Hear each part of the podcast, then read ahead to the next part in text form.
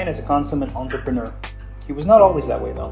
Currently, he stands as the founder of two enterprises which specialize in the fields of multimedia and software development. He has come a long way in his entrepreneurial journey. In today's episode, we'll talk about how Ryan found his way to the business life, the reason why people are becoming software developers, and how a businessman should see himself in relation to society. Thank you, and I do hope you enjoy today's episode.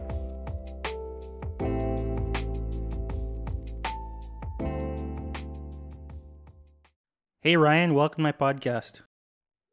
Thank you for having me, Attorney Rami. no, you don't. You really don't need to call me attorney during the podcast. That's so weird. Uh, but then, uh, for the benefit of the listeners, though, because they don't know who you are, do you mind mm. introducing yourself? All right. So, um, my name is Ryan, and uh, I'm an entrepreneur.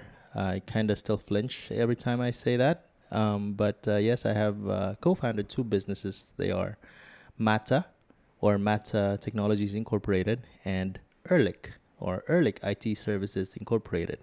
I co founded them with their respective CEOs. For Mata, that's Erica, and uh, for Ehrlich, that's Bastian. So I'm uh, a co founder of both and the COO of both. We are at over 50 employees total as of today. Mm. So, Ryan, you know, you didn't. You actually hinted at it a little bit by saying that you kind of wince at the the term entrepreneur. um, before before I dive into like the nitty gritty of your business uh, experience and the context of being a businessman in Cebu, why is it that you hesitate to refer to yourself as an entrepreneur? I don't know if it's just. Um, uh, I mean, it's it's a it's a phenomenon. Uh, I think among uh, and, and, I've read about it that uh, you know people who have uh, and to be modest about it, like come from nothing, just have a hard time if they ever at all shedding that title, like nothing, the nothing title. Like you know, it's it's always a um, a, a battle within where uh, you have to accept that yes, you have um, established a level of impact uh, or uh, a, a, degree of reach uh, with or in terms of or rather with the businesses that you've built but I don't know if it's just uh, uh, displaced humility or just uh, hesitation to claim. Um, but yeah, I, I, I, don't think I'll ever grow out of that. It's, you know, calling myself an entrepreneur. Um, I would rather, in a, in a more informal setting, maybe call myself a hustler. Because, you know, that's uh, technically what I've been doing since day one. So yeah, I guess that's my long answer to, to, to, to that. Well, is it, is it is it would it be incorrect to call that a little bit of imposter syndrome or? Exactly that I was I was gonna mention. Yeah, um, imposter syndrome. Uh, I think it's it's a hard thing to um, to shed, and uh, shedding it I have tried. You know, so it's like uh, I have I have done some things uh, to to kind of uh, work my way through that, but at the same time, it's like there's some utility to keeping it um, which is that you never like get any uh, degree of um, quote unquote success get to your head. Um, it grounds you, I guess, is uh, my best uh, my best um, description of it. So being grounded is something I've always uh, taken pride in, um, and uh, which is kind of the the very source of my joy in every new milestone or every bit of progress that I've been making because I, I always look back to what I was just a day before or a year or a decade prior. Mm-hmm. Okay, so actually, we, we met up recently, and that wasn't for something official, but you mentioned casually, uh, we met up in the CBTL near my office, and you pointed out, you said your, your boss was over there, and you had a, this kind of smile on your face because you were reminiscing the time you were employed and then you didn't own your own business. So mm. you since then embarked on this journey, which I think a lot of people will agree is very daunting, especially in the context of Cebu. You know, uh, being a negosyante mm-hmm. uh, is like it's, it's one of those things which doesn't come naturally to a lot of people. It is not a choice that they would often consciously make. So I guess my question is, what convinced you that this was a journey that was for you? I have a short answer to that, and that's um, freedom but uh, it, there's more to it than that, right? Um, so, and if I were to walk you through it, it was, uh, or it is uh, made up of several factors, and maybe three that I can point out are um, number one, the desire for impact. Um, number two, the desire for wealth. And number three, liberty or the desire for self control um, or like control over the environment. So, again, I guess the way to say that is freedom. So, and in not exactly in that order, right? So maybe wealth came first, and then freedom, and then impact. um, uh, and and it, if you were to ask me what made me decide or what pushed me in that direction, um, uh, I've always had in the back of my head um, uh, some business ideas.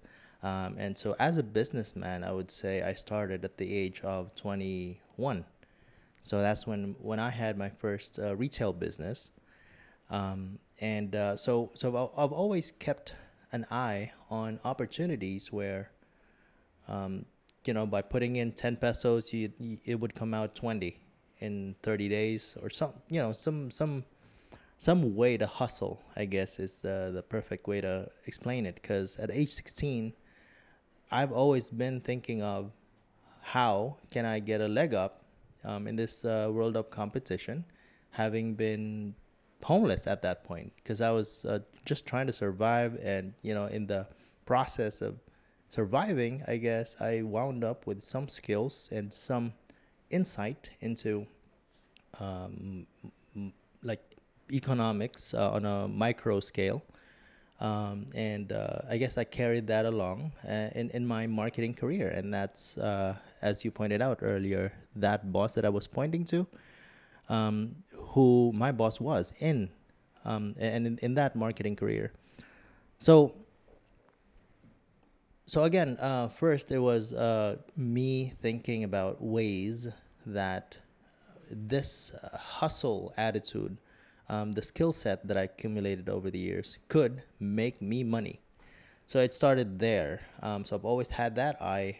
And then the the great push, I would say, the the tipping point was in that job.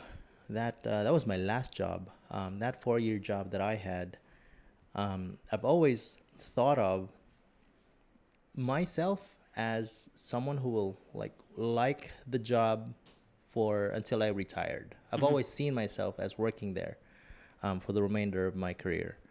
And then the tipping point came, which was that I had, uh, um, let's just say that my work, uh, the work dynamics changed, where my uh, my boss at the time had, uh, well, I, you know, we, we, we just kind of didn't get along well. And, you know, like eight months, I think, into it, I decided, well, why don't I cash out on the things that I've always thought of myself that I was capable of doing and start my own business.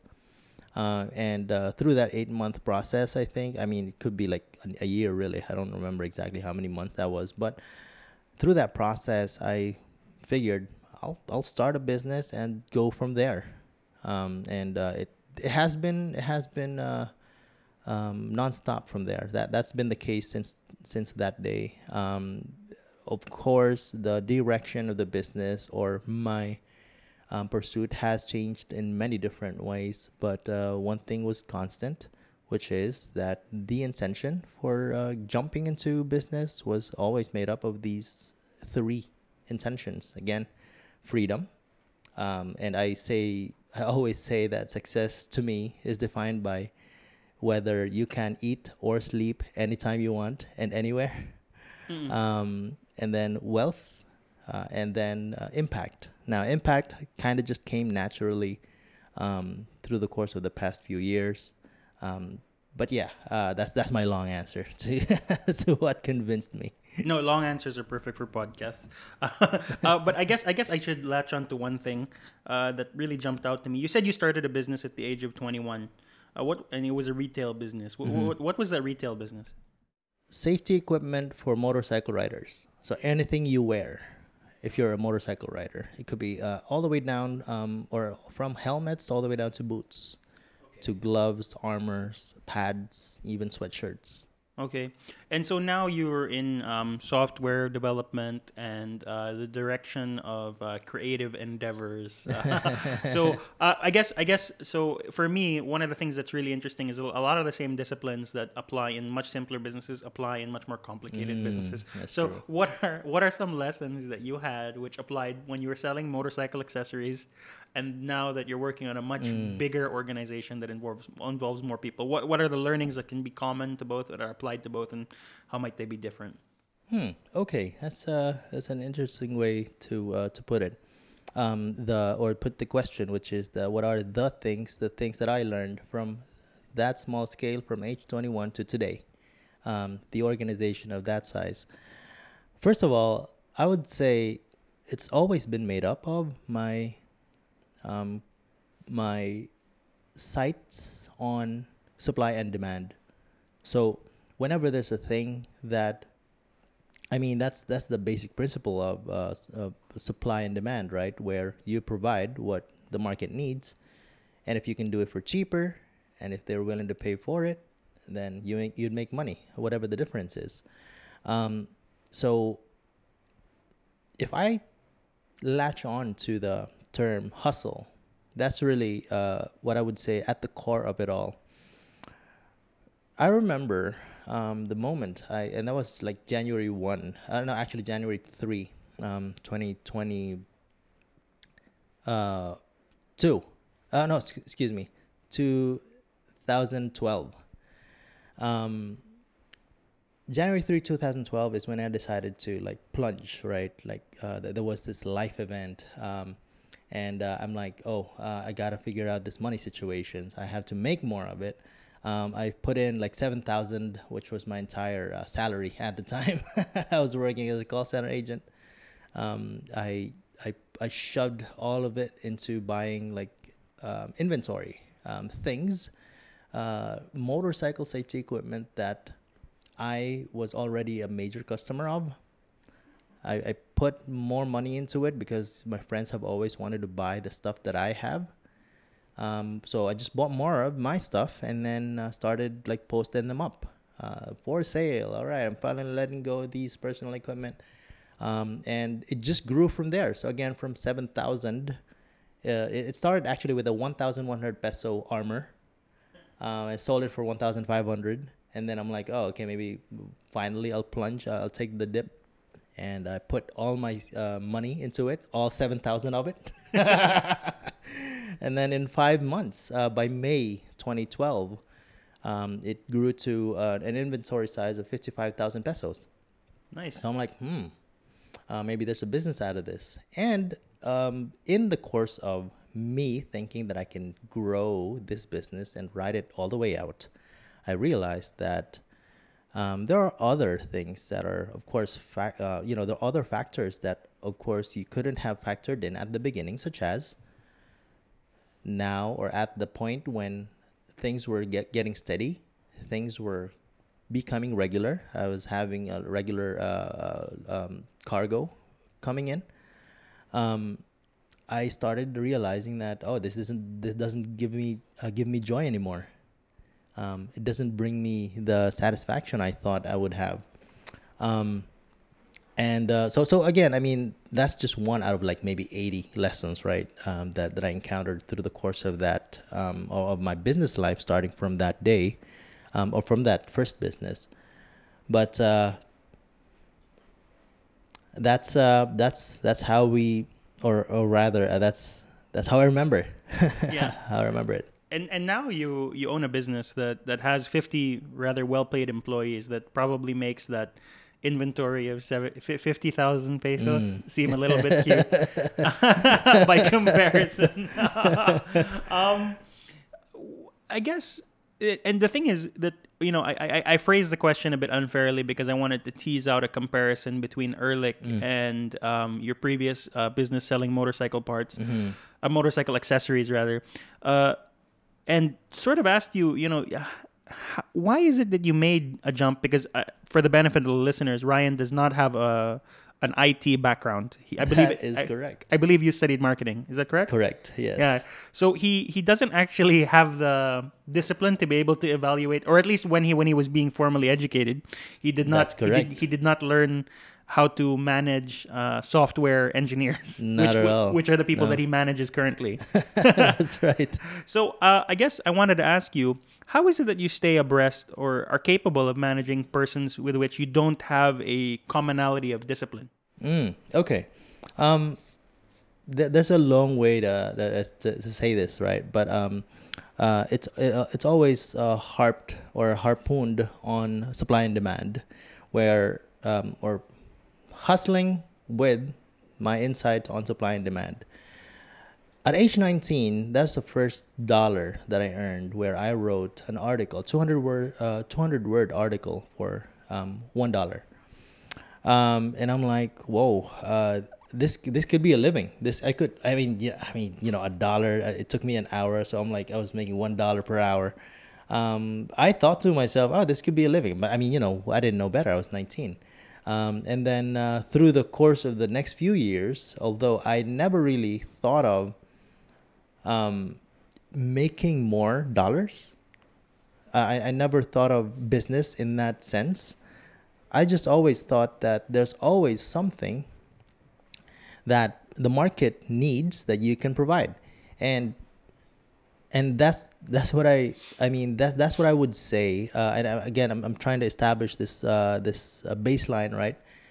That all all throughout my career, you know, I, I'm 33 now. Since age 19, I've always kept in mind that um, a dollar is worth more. You know, um, there, there are always markets out there. If only I had the resources to tap into that international trade, and I didn't until my marketing career gave me a better insight into like global economics.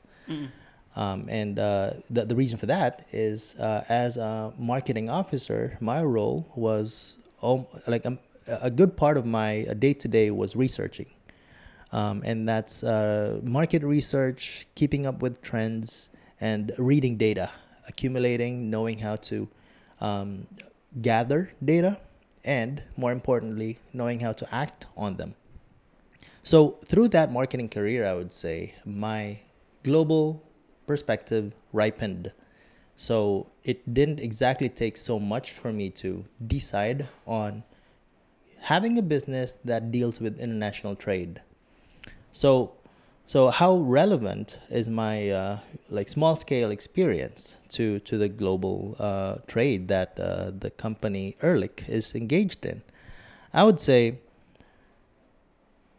I just kind of dialed it from one to eleven, like from from my uh, from the fundamental composition of what makes a businessman thrive in a domestic retail business, um, which are, if I were to point out a few, like grit, foresight, um, and discipline. I guess those uh, that fundamental composition, if put on the right market or uh, uh, engaged in the uh, more um, more beneficial uh, or uh, more or in a trade of more output those com- uh, th- that composition that uh, those uh, qualities would yield more and i guess that's my answer to uh, like i even forgot the question right No, the, the question being like, how do you stay stay up to? Uh, how do you manage people who Oh. are Oh, in okay, this okay, okay. field which is not originally your own? All right. So the the more direct answer to that is uh, number one. I don't. Um, I I. It took some time for sure, but I eventually realized that management isn't exactly my thing. Um, however, again, uh, because it's it's uh, among the qualities that you're required to have in order to be a successful business person um, I had to play the part. I had to play manager uh, for a while, for the first few years. And uh, even that, I can't say that I did like a stellar job in. So I did it perhaps just enough to grow. And now, now that, and at the soonest chance, I would say, at the soonest chance that I had, I hired managers to manage them. so, so the introverted COO that is me now just hides in the in the office and you know keeps everything oiled up. so so that's the more direct answer, right? I don't. Um, but uh, again, it's it's really uh, um, managing people uh, compared to like a small business like the retail one. Um, always came with its own challenges and uh, I, I never always had the answers but when in doubt i always went back to the, the core or the, the what i believed in myself or what i identified as which is sincere and hardworking.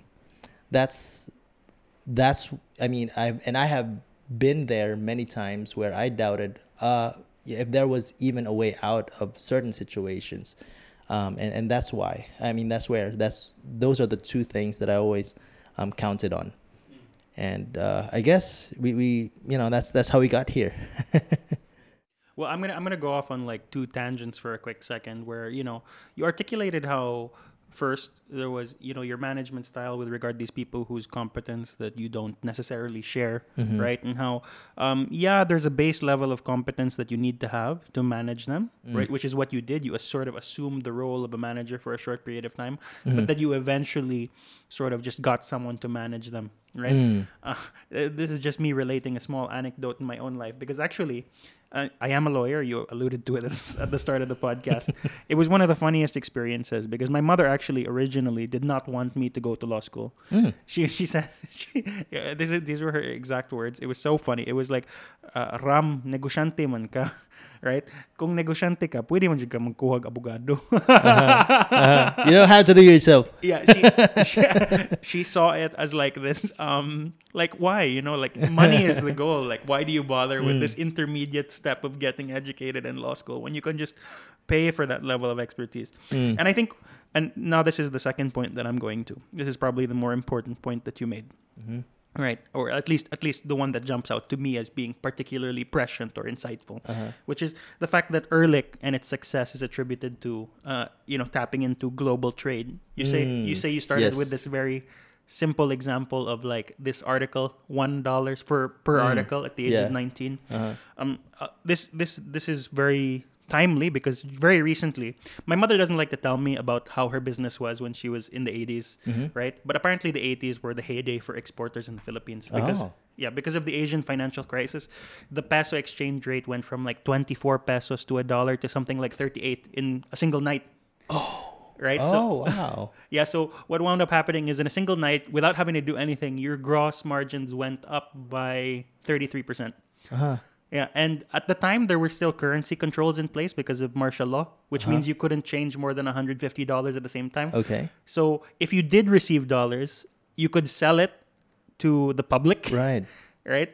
And you would get a premium also for being able to provide dollars because the banks were right prohibited, right right? So, you know, just that just that ability to tap into the Wow. global trade kind of and I- think it comes in waves. So in the 80s perhaps it was Mm. 80s and 90s it was like manufacturing Mm-hmm. operations in the Philippines. Mhm. Um, and then now with the boom of the IT BPO sector, I think that that's sort of where it's at, right? Mm. Which which is the which is the industry you come in. So for me, that creates this very powerful Mm. contrast between brick and mortar businesses and the IT BPO sector, which you come from. And I can only imagine, or at least I struggle to imagine, uh, what the next wave will eventually be. Yeah, but um, Right. that those those are for bigger questions than people that like us, you know. yeah yeah that's true Yeah. Uh, but I guess one of the things that jumps out to be about the kind of business you're in, because just contrasting it with my own experience in our Mhm. business, is we take people sort of as they are, right? Um, Mhm. You know, if you come, you don't even have a high school education, and as Mhm. long as you're willing to work, we can put you to work because it's you know ours is very labor intensive, very low to the ground kind of uh, manufacturing, Mm. right? And but yours, the people are highly skilled.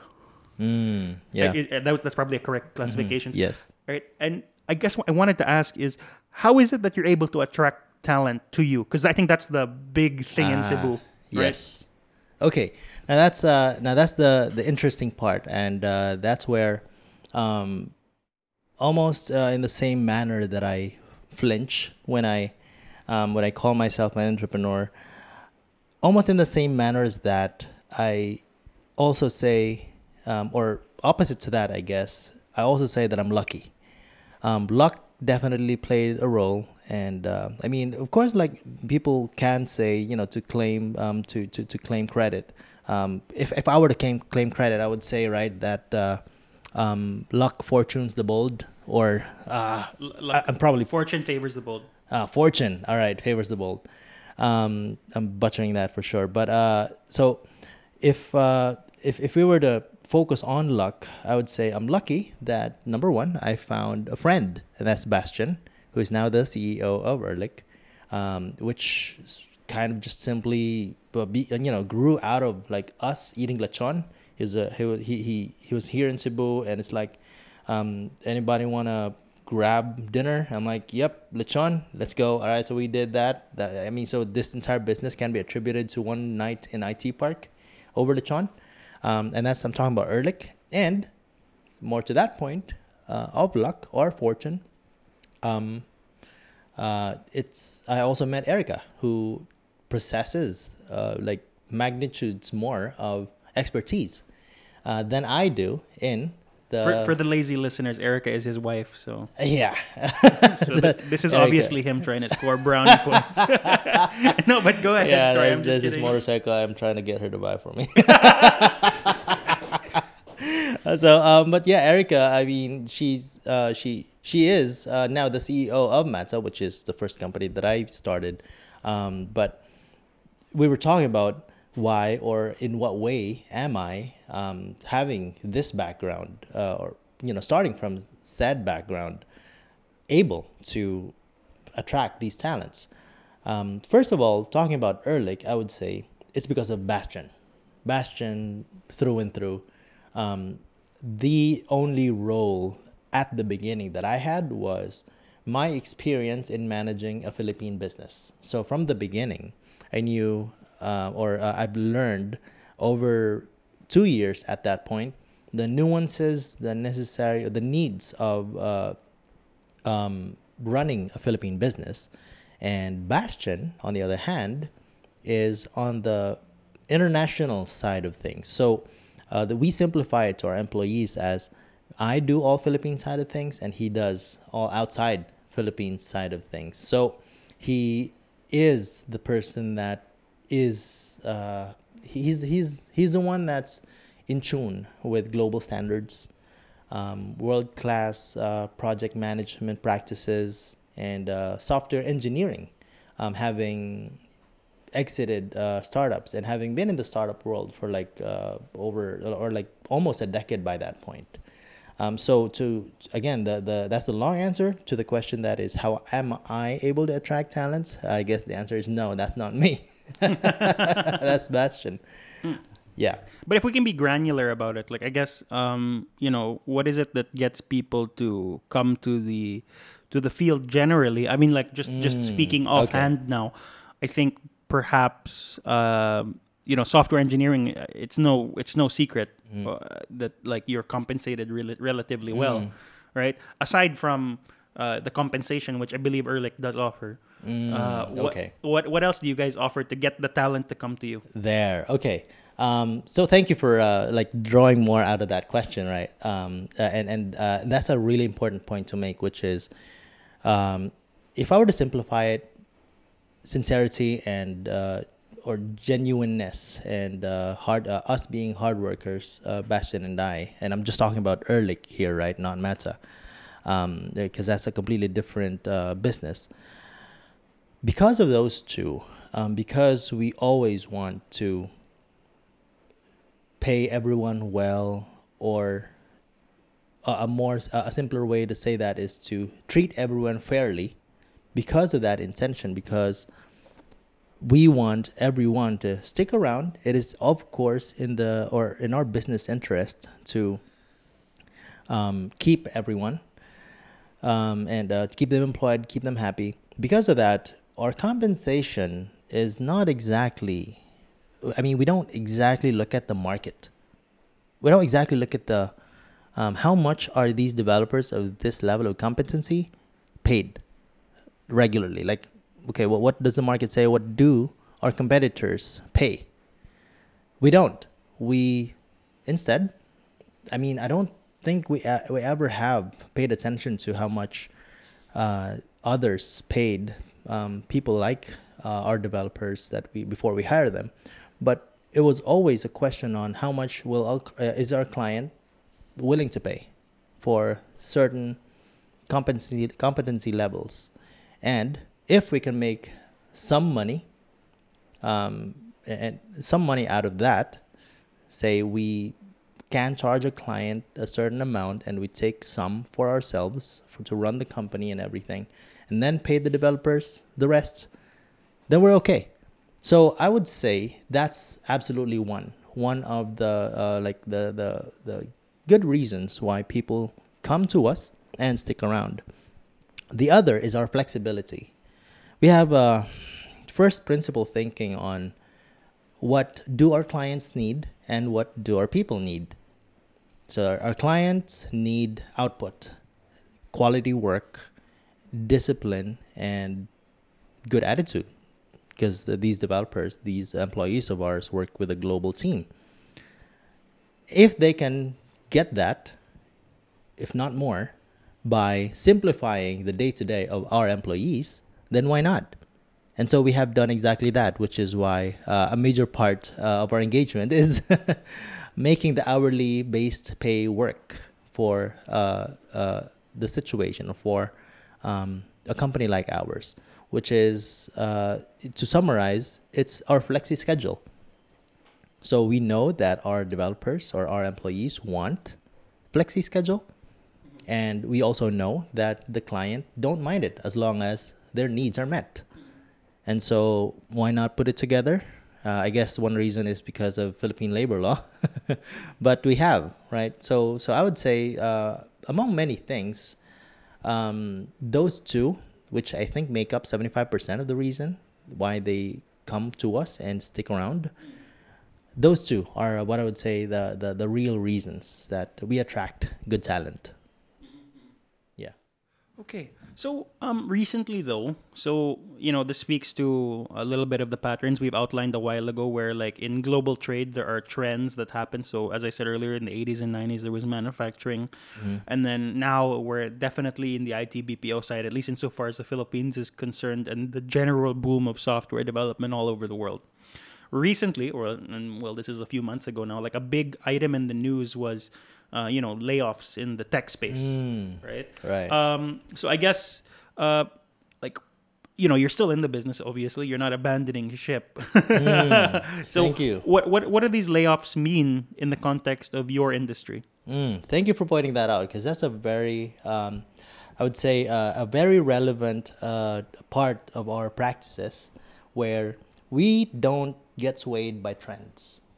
So of course, we want to cash in on every opportunity that we deem to align with our long term plans. Yes. For example, when the pandemic came, we knew that companies in the US are going to cost cut. So that's good for us. Um, we knew that more developers will be needed really soon. Okay. Um, so the pandemic to us, aside from uh, I mean, of course, uh, not counting the the minor um, uh, disadvantages, to us was overall positive. The pandemic, because of the surge in demand. Now, the layoffs that are happening in you know with tech companies in, in the U.S. can be summarized in in, in a few words and um, and, and it's in my perspective uh, and you know the also the things that I've read about it um, they they all say that because the pandemic came and of course no one knew what was after like you know what came after the pandemic. We always thought we always planned for this to be the long term like you know lockdowns and uh, restrictions and everything. Um, the surge in netflix's users right um, because you know people are going to be staying more uh, more at home um, from then on. That did kind of drive pretty much every or all relevant companies in the sector to plan for a future where the normal was as they seemed during the pandemic. So um, let me say that another way. Companies like Netflix, for example, hired more because they saw the surge in users. Nobody could have seen the the the drop in users um, right after the pandemic. Nobody could have known that we were gonna go out like in two years. After two years, we'd be resuming our normal day to day. Everyone, uh, at least I think, uh, everyone everyone who's now laying off, um, thought that that was gonna be the normal thing, which is why now that it's not, they're laying off. Now, to us, uh, and, and, and I'm, I'm trying to shorten this, right? Uh, but what I'm saying is that although we saw it as an opportunity, we didn't make any change in our uh, um, core business model other than to continue doing the things that we did, just more of it. So we didn't exactly introduce anything new. Um, we didn't uh, make major changes to accommodate this new business condition. That's for Ehrlich. But for Mata, it's it's a different story. Uh, I guess uh, uh, you know one of the things that I always talk about is that you know you have these salaries and you hear you you, you watch movies like Silicon Valley, no not movies series like Silicon Valley, Yeah. and they have like uh, obscene amounts of compensation for their employees. So and it doesn't really make sense considering um, you know there are probably Filipinos on the side of the planet who can do the work that they do for a fraction of the cost. So and and this is just me clar- like seeking clarification now. So generally, right? Is it because these companies were like, oh, if we if we're sending these guys home and having them work remotely, like why don't we just get a Filipino to do that? Because if they're already working remote anyway, is that sort of how it shook out for you? Is this, is this how it might have created? some- Absolutely, absolutely. That's the perfect way to shorten it. Exa- exactly that. Like, oh, if we're if everyone's at home working on it anyway, and we can pay someone half what we used to pay this other guy for twice the work quality and the work the workmanship, the the the, the availability. Why not? So it's like I mean, it's it's a no brainer business decision really, and that's the niche that we operate in. oh, okay. So now we've we've talked a lot about like sort of the, the business environment and the specific things that companies do to sort of attract talent, specific things that Ehrlich does to attract talent in the software development space. Uh, but I guess I wanted to sort of clarify this for the for just on the off chance someone who is considering a career in software development is listening to the podcast. What are the features? What are the traits of someone who is good at software development? Just from like a general, not not even from like a technical perspective, Mm. not like what Google or Amazon certifications they have, but I was like gonna say that. what personality traits do they have? Yeah. Okay, I'm, I'm glad you said it that way because uh, my short answer would have been let's ask Bastian, not me. But um, I would say, uh, uh, and I shorted I shorten it um, with ACE, ACE, attitude, um, character, and efficiency or efficacy. Um, so number one, attitude is a is a is a good way to um, highlight what makes Filipinos um, stand out in the global trade of software engineering or in the global workforce. Um, we have good attitude. We have uh, the, uh, I mean, hospita, uh, um, and uh, I guess in for good or for bad, the agreeableness. So so that's something we have. But um, speaking from experience, the people that we like, and uh, that's damn near everyone in our company, have the right attitude. So that's one. Um, character is uh, another where it's not necessarily a metricized um, like uh, detail that we pay attention to, but we kind of just draw people um, and kind of like they, they, they make it through our uh, screening process um, and they are the ones with the good with good character overall. Um, and I say that uh, as you know with the context of Ehrlich meaning honesty in Germany. That's that's the word um, that's that's what it stands for. Um, and uh, so because of that because of the founders and that's Erica me and Bastian um, always paying close attention to that, to the character of people that we deal with. Um, I would say in indirect ways, it has um, kind of brought people the career that they want, um, everyone in, in our company, for the compensation that they like. Mm. And, uh, and that's where we are. And lastly, efficiency and efficacy. Now, that's me as COO. Um, I like working with people that are efficient. And true to that point, I don't mind them. Um, uh, and this is now a policy actually that's in the works. I don't mind them putting in less than eight hours, Mm. um, because again, that's the very basis of our uh, our um, attendance, right? You put in your hours. We don't mind them putting in less than eight hours as long as the work is done. Mm. So we have kind of created a new category, which is training hours, where you use the rest of your eight hours if you, you're done uh, with your work for the day for training, for anything productive. And I, I even said it, uh, it could be anything because, you know, I, I get asked this question all the time by our employees. What can we use the training hours for? Is it just uh, like training for management or uh, developing uh, or like software engineering design? it could be like how to how to dye your hair how to how to cook anything productive really. Um, so so anyway you know uh, less about that. The again to shorten it it's ace uh, attitude character and efficiency efficiency and efficacy Yeah. So actually, it's one of those things where you know software development in general is one of those disciplines where a pro and uh, an amateur like the the gap is so much in terms of what they can do in their hour. So.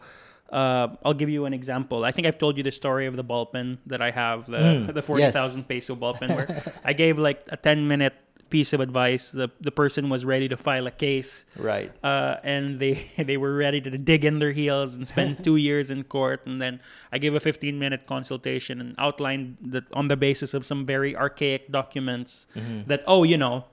Uh, you don't need to go to court. I, I just think that um, it was a land dispute. So I said you just have to get this relocation survey done by a good geodetic engineer. And I'm pretty sure that this problem can go away without having to uh, go to court. Yeah. And they were you know uh, they were so thankful that yeah I, they had a 15 minute conversation with me. They gave me the 40,000 peso bullpen. And much in the same way uh, a software developer you know uh, if if they're new and they're starting out and you know they go to github for everything and they you know they click around it takes them some time to get the the different modules the different components of the software that they're trying to build. And they're generally slow about it. Uh, you know it, it, it's it's going to be night and day between someone who already knows right the general like say for example they're already 10 years into system architecture they're already 10 mm-hmm. years into security. It, it takes them like an hour to get something that's worth a hundred thousand dollars mm. right? So uh, i think eh, just recognizing that and uh, i think you put it very well where there's like honesty there's a character component to it because they know that als- also i think Right. they, they know the amount of value that they generate when Mm-hmm. uh, if they're good at it they can they know that their hour can be worth eight hours of someone Right. much lesser than them yeah right yeah so uh, I think just having someone who has that base level of accountable, who knows that they generate value, but is nonetheless willing to show up for that eight-hour period, Yes. that already speaks volumes. I think that already that already makes them worth their weight in gold when they were already previously uh, worth agree. quite a bit. Yeah. yeah Um, so I guess now we've talked about Ehrlich, we've talked about people, and uh, we've talked about the people you employ. We've talked about um, how it is you get them to come to Ehrlich. Uh, let, let's try to focus a bit about uh, your journey. You outlined just a little bit, like some details about. We, we dove a little bit into the motorcycle side hustle, and then we mentioned how you were an employee. But I guess um, people see you now as this relatively successful businessman in your community here in Cebu. Um, let's sort of paint a brush of where you came from, what it was your experience was when you were much younger, and you know to, to draw that contrast because you mentioned a bit about how it was difficult. Wh- What what, what did little Ryan come from? Okay. Um, all right. That's a, that's an interesting question. I'm not prepared for that, but but I think I have uh, I have an answer. Um, number one, uh, and I, I wasn't exactly a stellar student. Um, oof, nothing close. Um, the, the the the thing that I could take pride in is math. So uh, I could do math quickly, and um, it wasn't exactly like a natural skill to me. It's just I just saw it as a fundamental skill that I have to be able to do. Um, and I mean, I'm talking about me before age 16, right? Because at age 16 is when I ran away. Um, so math to me, I found joy in kind of egotistically dominating the, the, the the whole campus. So so that's that's something that I would say I could trace um, a lot of my um, uh, like skill, you know, too. Um, now it just happened. Uh, so if you were talking about background, uh, it, it, just happened that that um, uh, level of attention that I have towards math just makes its way on uh, or into um, different parts of life. And uh, it just happened that at age 16, when I ran away, I was always doing math. Like, okay, I could I could get by with only six pesos a day if I ate bread. and I'm like, hmm, all right, the, that the math checks out. um, and, and that's like an oversimplification, right? But like since that day, since age 16 all the way to again today, math has always been a fundamental part of my decision making process. So it was always a a, a, a pure and uh, uh, an intentional uh, deliberation on always at least two options. So um, and, and that's another thing, right? Which is uh, to consider every situation to always present two options, um, even if there's only one thing you can do, because there are two options still there inaction or action. And what are the true costs of those both uh, of those two options? Um, action and inaction. So um, little Ryan uh, just really liked math. I guess that's how I would shorten it. Um, and everything else happened. Like like you know, at age 16, I kind of just had to shove the child in me somewhere because I had to hustle. I had to survive. Um, and uh, I guess that's a big part. I would say a big part of what made me who I am today. Mm. Well, uh, and you do and i guess again we should always re-emphasize that ryan is not a guy who's hard up for cash right now. He's doing pretty well. Right? So this is where this is where a lot of these these queries are coming from before i venture much deeper into them. We speak about options. Uh, we speak about your your personal circumstances. Uh, were there any challenges like really large challenges or failures even that uh, you know stand out to you as inflection points where you know if I was just a teensy bit of a lesser man, you know, I might not be where I am today because that would have dissuaded me. Just to give, uh, and and uh, again, like if if um like wh- whatever just jumps to mind, whatever you're comfortable with sharing, uh, that will give people an idea that no, this was not always predestined. This was not always meant to be. That it took a, a fair bit of grit to get mm. to this mm. point. Just anything that comes top of mind. Oh, absolutely. I have one, uh, and this is recent, fairly. Um, in uh, through the pandemic, that was in 2020. Um, so and and that okay, 2020 to me was like a dark year. Um, not just because the pandemic. I mean, you know, it was it was it was great. I mean, that's when Ehrlich started, and that's when Mata found its traction because you know the pandemic, everything's virtual, and that's exactly the business that we're in: virtual stuff, virtual maps, virtual islands, virtual tours. That's what Mata does. But despite it all, um, 2021, uh, 2020 was a dark year. Why? because it was the year that I I did two things. One, I started trusting people, um, and which is kind of, in many ways, counterproductive to someone who's like me, who has had to depend on himself since age 16. And two, not trust people. So I did exactly those two things in that year, and this and, I, and I'll, I'll explain how they're relevant and who pulled me out of that. So I trusted people because I saw that this is a year of opportunity and I can't do it all. There's no way that I, by myself, can cash in on this opportunity, so I had to bring in more people. And, uh, and that's for Mata. And secondly, Ehrlich came along where I trusted, I entrusted not just a big part of my future, but like maybe a bigger or majority of my future into a new business with Bastian. So I had to trust him, which is the guy that I would have the least effort trusting. Okay. So I trusted people during that year. Now, at the same time, I had to, which is kind of a long time coming, untrust people. And I'm talking about uh, like people that I dealt with over Mata, with Mata, um, or in, in, in Mata. I absolutely encountered, and I remember distinctly, it was like towards the end of that year, um, a point where I was just ready to give up that business because I I saw or I had a skewed lens that I was seeing the world through, despite the presence of Ehrlich, which was quickly becoming profitable. I had this lens because of my experience with Mata, um, and or people that I dealt with. That everyone's just, you know, the baseline for everyone is just like greed. Like everyone always wants something more, even at the cost of others. That's how I saw everyone. Um, and that actually, again, a long time coming that was because I always had that perspective since age 16. And it was like in 2020, I was right. You know, that's that's how I saw it. Um, so that was uh, that was that was a dark year for me that got undone by Erica, I would say, because that's skewed perspective of mine um, about trusting people, which is why I can say that I untrusted and trusted people.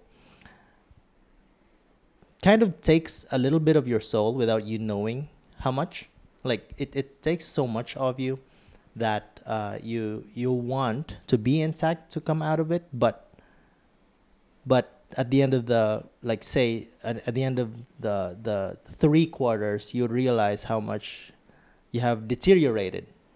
Um, so so erica okay just to kind of shorten it or summarize it it, it was erica that really um, pulled me out of that rabbit hole where from which i was seeing the world where i would say nah everyone's just greedy. There's no point in having genuine relationships. Everything's transactional and that's what business really is. And that's that was my summary. That's what i thought business really was. So i would say that's like uh i mean it's not to say that she's not doing well now as ceo of mata but i would say that is her biggest to me contribution to the company and me. Pulling me out of that 2020 dark rabbit hole you, you can you can tell that uh, Ryan is an incredible husband because he, he like instinctively makes it about his wife. So uh, this this is uh, undoubtedly going to be a successful marriage. Um, and I really like that motorcycle. um, no, but uh, I guess I guess it's one of those things that I have I have, have a bit of a unique insight sharing on as a as a lawyer. Um, you know, business is generally putting out small fires like I think mm, like true. like there's if a business without issues is you know you're you're probably like in a dictatorship and you're a monopoly. like like no yeah. matter how bad we do this, people are going to buy from us. Like like uh, but um if you if you if you live in a functioning society like the Philippines, you're mm. always going to be dealing with some issue whether it's the BIR or some other government office, mm. right? Or if, whether it's not interpersonal conflict, whether or not it's employees. Right. But I think I think some of the things that jump out which mm-hmm. are so small right? In terms of the scope of their effect on the business and mm-hmm. the, the the severity with which they come is when you are cheated, you know? Mm-hmm. Like it's one of those things that really sort of rips you out of whatever par- whatever functional right. paradigm that you apply yes. to your business. The the day that someone breaches your trust, mm. right?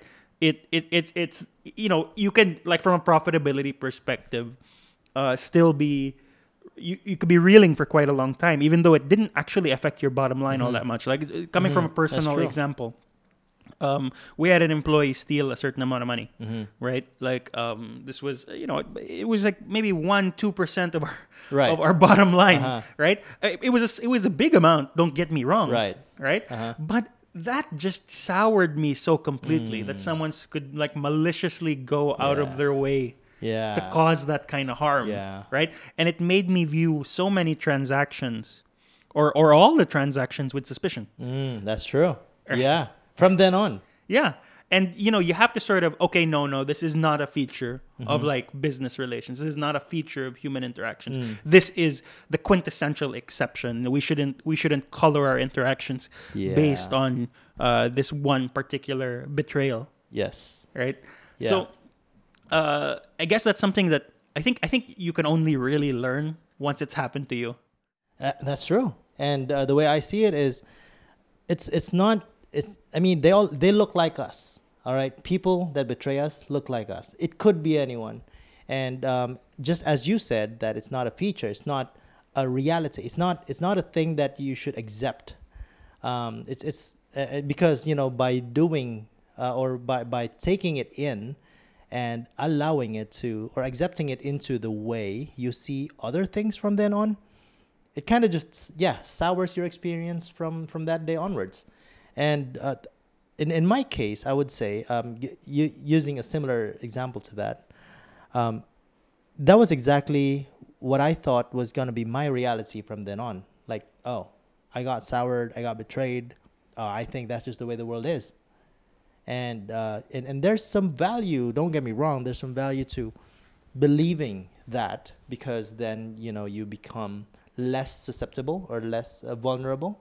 Um, but and this is what I, I you know I've been taught basically um, by by Erica that by being vulnerable you are not just allowing yourself to harm you know to be harmed but also you're opening yourself up to to be good to to, to for good things to happen to you. So by shutting everyone down or sh- shutting everyone off or out you're not just shutting out the bad stuff but also the good stuff. So that's what it means to live. Well, and, and this is one of the things that that's a feature of like, and we met in the context of you being from Cebu Chamber, and um, that was some of our first interactions. So you know, it's not enough for you that you have this prosperity in your own life and in the lives of your employees. You're actually working in the broader society. You know, we see each other in like uh, DTI events or events that have some collaboration with the DTI. You're actually not just in Ehrlich, you know, making the business run. You're actually trying to make the surrounding environment better for it okay and that that to me jumps out as something that's unique because most businessmen are like uh, you know like my business Right. like number one my business and they don't make time for these other social endeavors right but you do a, a bit of work for these uh, business associations why do you do that Okay. Um, and and that's something as recent as this year. And what what what day is it? It's twenty fifth day of the year, right? Yeah. That's something as recent as this year that I'm still trying to figure out. Um, so far, in the course of me doing one stuff that are directly relevant for my businesses, and two doing that are stuff that are beneficial for the community. In the course of doing those two, over the past few years those are uh, that's something that i'm still trying to figure out but i have over time accumulated some answers in some degree so I'll, and i'll go through like some of them one at the core it could be seen as a selfish endeavor because the more i am out there the more i become more reputable and the more uh, our, my businesses can benefit from me as a person and uh, my reputation. So that's the the selfish way to see it. Another is another selfish way to see it is the more uh, I'm out there, the more um, public we become as a company, then the better it is for the brand because the more reach, the more potential clients, right? More potential employees. it, and it's probably really good for you because a lot of your your business is b2b That's correct. Yes. So, but also at the same time, I'm starting to think like, but really, do we need that? So, for example, I went off social media for the entire year of 2018, and I knew that I have never found peace like I have in that year. Like, ever since or ever before. Um, 2018 was like a peaceful year for me because I had zero social media. And I've been looking forward to the day that I could do that again. Um, and I know that if I did that, the business will be okay.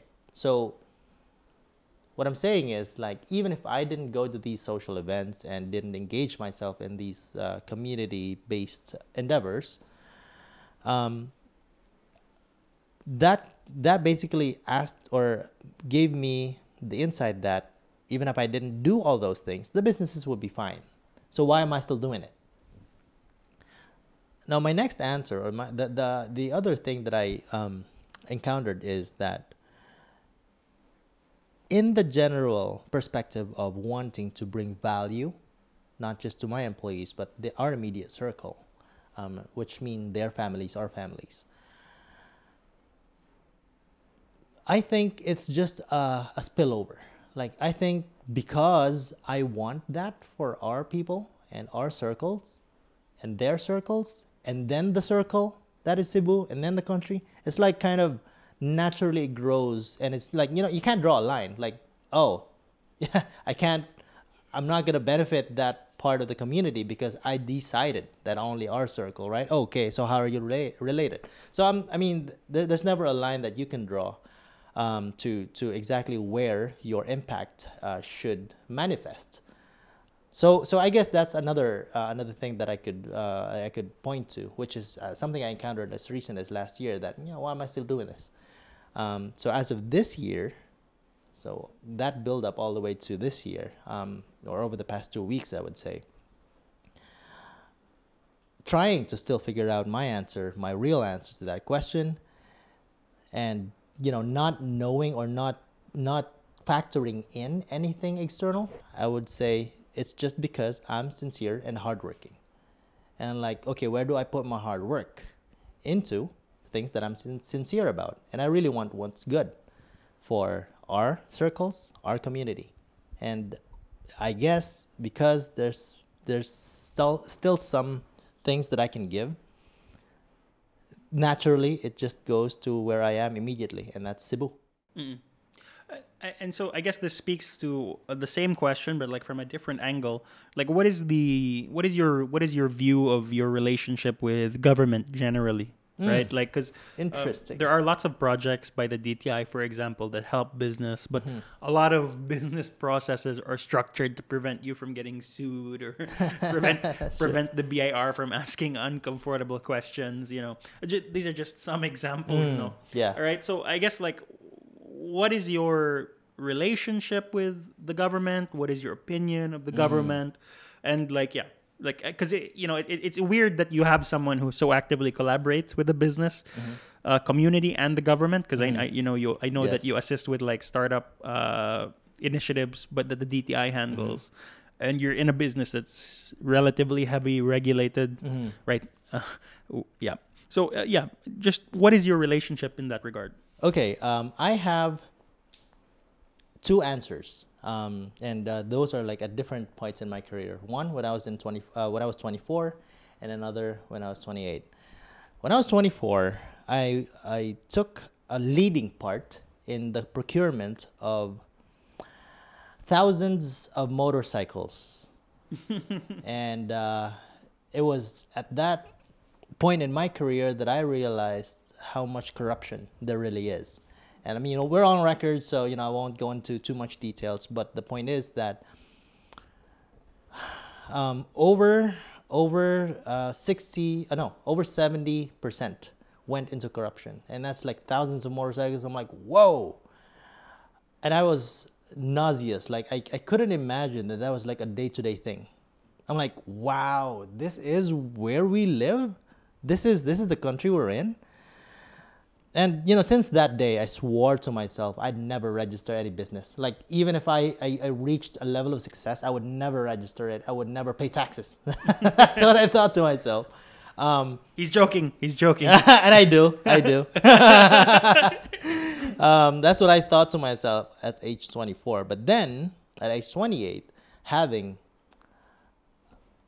having taken on um, the challenge of uh, bringing in a, a, new technology, which is immersive technology, to the country, all by me onesies, I, I there was no way I could like create a dent or like achieve a level of impact, like even like a small degree of impact, without help. And that's something I'm just, I guess, fortunate that I realized early on. And because I needed help, I was like, hmm, there's there's this government program, the government that I swore never to work with, that is in the way or that absolutely propels this intention um, to to degrees that I could not otherwise accomplish by myself. Why not give it give it a shot? And I did. I was 28. I proposed that hey, this technology is coming. My recommend or it would be best, uh, the, and I'm talking about immersive technology. And my dream is for, in five or ten years, for people around the world when they think of an immersive technology product that they think Philippines. Like the Philippines was a BPO capital, like the Philippines was a capital or like a, a, a center for manufacturing. In that same manner, VR or immersive technology, let's bring it over here. So that was my pitch to the government. So I'm talking about those two events. One, where at age 24, I swore never to do anything with the government. And two, for me to eat those words and do the exact opposite. Now, what is my relationship with the government as of today? Now that I'm 33, I would say both are still true. There are the, the, the reality of the the conditions of uh, you know working with the government is still there, especially for a business like ours. Um, th- I mean, that's just a part of the things that we have to navigate through. But does it mean that we accept it? Does it mean that we'll never do anything about it anymore? And I'm talking about, say, the corruption. No, not necessarily. It just means that you're aware that it exists, that, over to the other side, because of your positive intentions with sincere and genuine positive individuals that are still in the government, because you're working with them and you know that the the bad stuff, all right, let's just say that, um, the, the bad stuff still exists, you know how to navigate your way through the bad stuff to get to the good stuff. And I would summarize my relationship with the government as such. We pay our taxes, we submit to regulation, we make sure that we are 100% compliant, and that's exactly why I'm sitting across the table with you. and, um, or at least how it started. And, uh, but at the same time, being aware of the bad stuff that are going on and mm. incrementally, out of sincerity and hard work, making micro decisions that lead up or at least hopefully contributes to a better tomorrow, like a better way to minimize because maybe eradicating it is too much of a tall order. Minimize the effect of the bad stuff. So I would say that I work with a lot of good people in the government to minimize the bad stuff. Mm. Well, I you know this is something that I, I, can speak with a relatively unique perspective on as a lawyer. Like I always, and I, you know, half the stuff that I'm thinking about, I can't say because if mm. I did, hmm. they would take they would take my license away. Part of right. part, part of the lawyer's oath is to respect the duly constituted authorities. So I won't repeat any of the stories about corruption that I've heard because mm. again, we are being recorded. um, yeah. But I, I guess I can say some fair things right? Mm-hmm. Like uh, there was this viral news article where it, there was like a, a stairway that was being put in some municipality in the United States, and they bid it out for like uh, like a, a million dollars or something, mm. and then some guy before the project starts.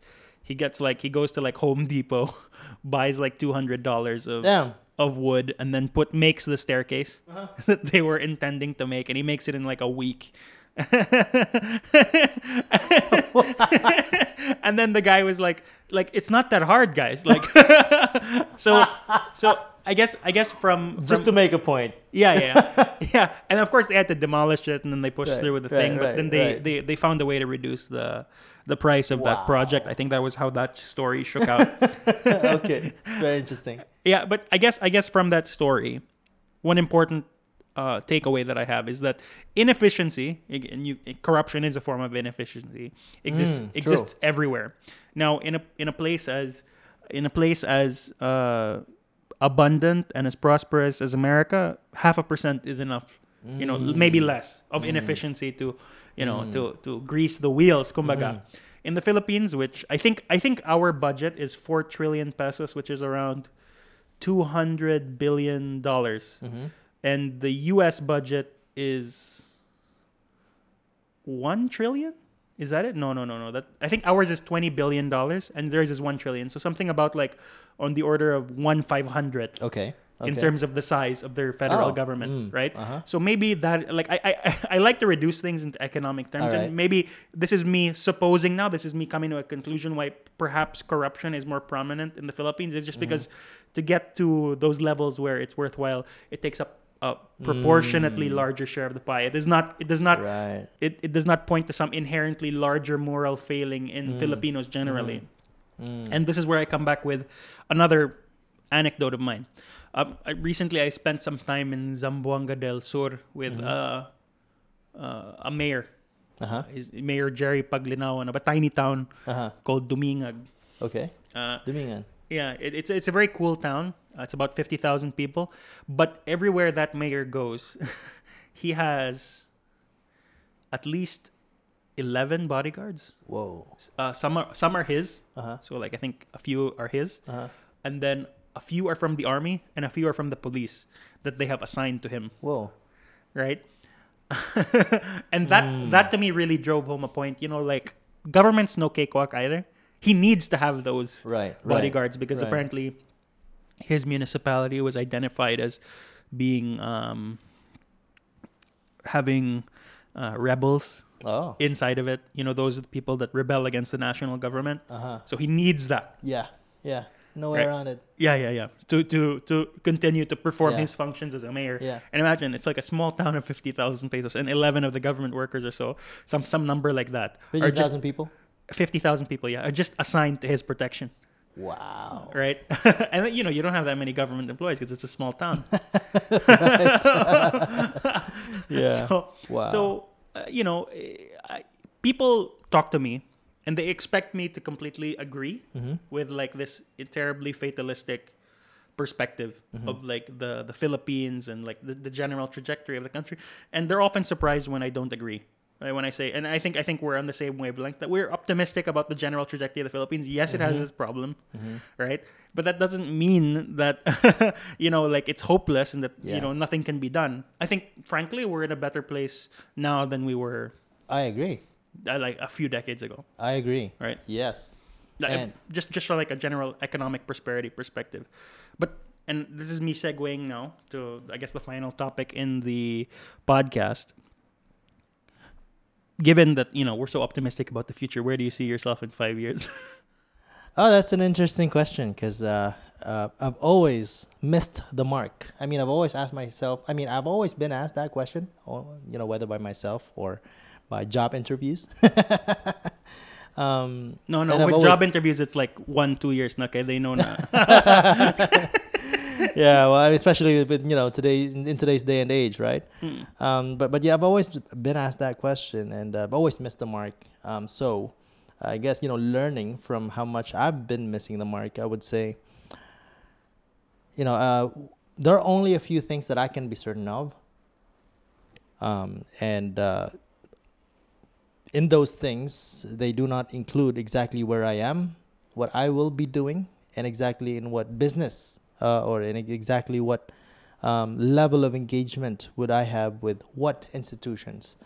But among the things that I am certain of, I would say Mata will still be around and Erlich will still be around. So having accumulated a number of years of hustling um, from little Ryan to age 16 to um, retail to today, I would say Mata and Erlich for the foreseeable future or the foreseeable conditions of the next five years would continue to exist and point or and, and, I point out I emphasize that I say exist because we're not set you know we, we're not set out for world domination. We're not exactly trying to climb up a big tree and you know for for us to not know what to do once we're at the top but what we do know is that we value progress over perfection so there will never be a perfect form for Ehrlich nor for Mata. But what we do know is we'll always continue to bring value, create impact, and in five years, surely Mata and Ehrlich will still be around. Okay. Okay. Well, with that, uh, Ryan, that is usually the the last question in the podcast. So, um, thank you for coming on. Thank you for sharing your insights. I am very appreciative of you bringing me on. Thank you so much.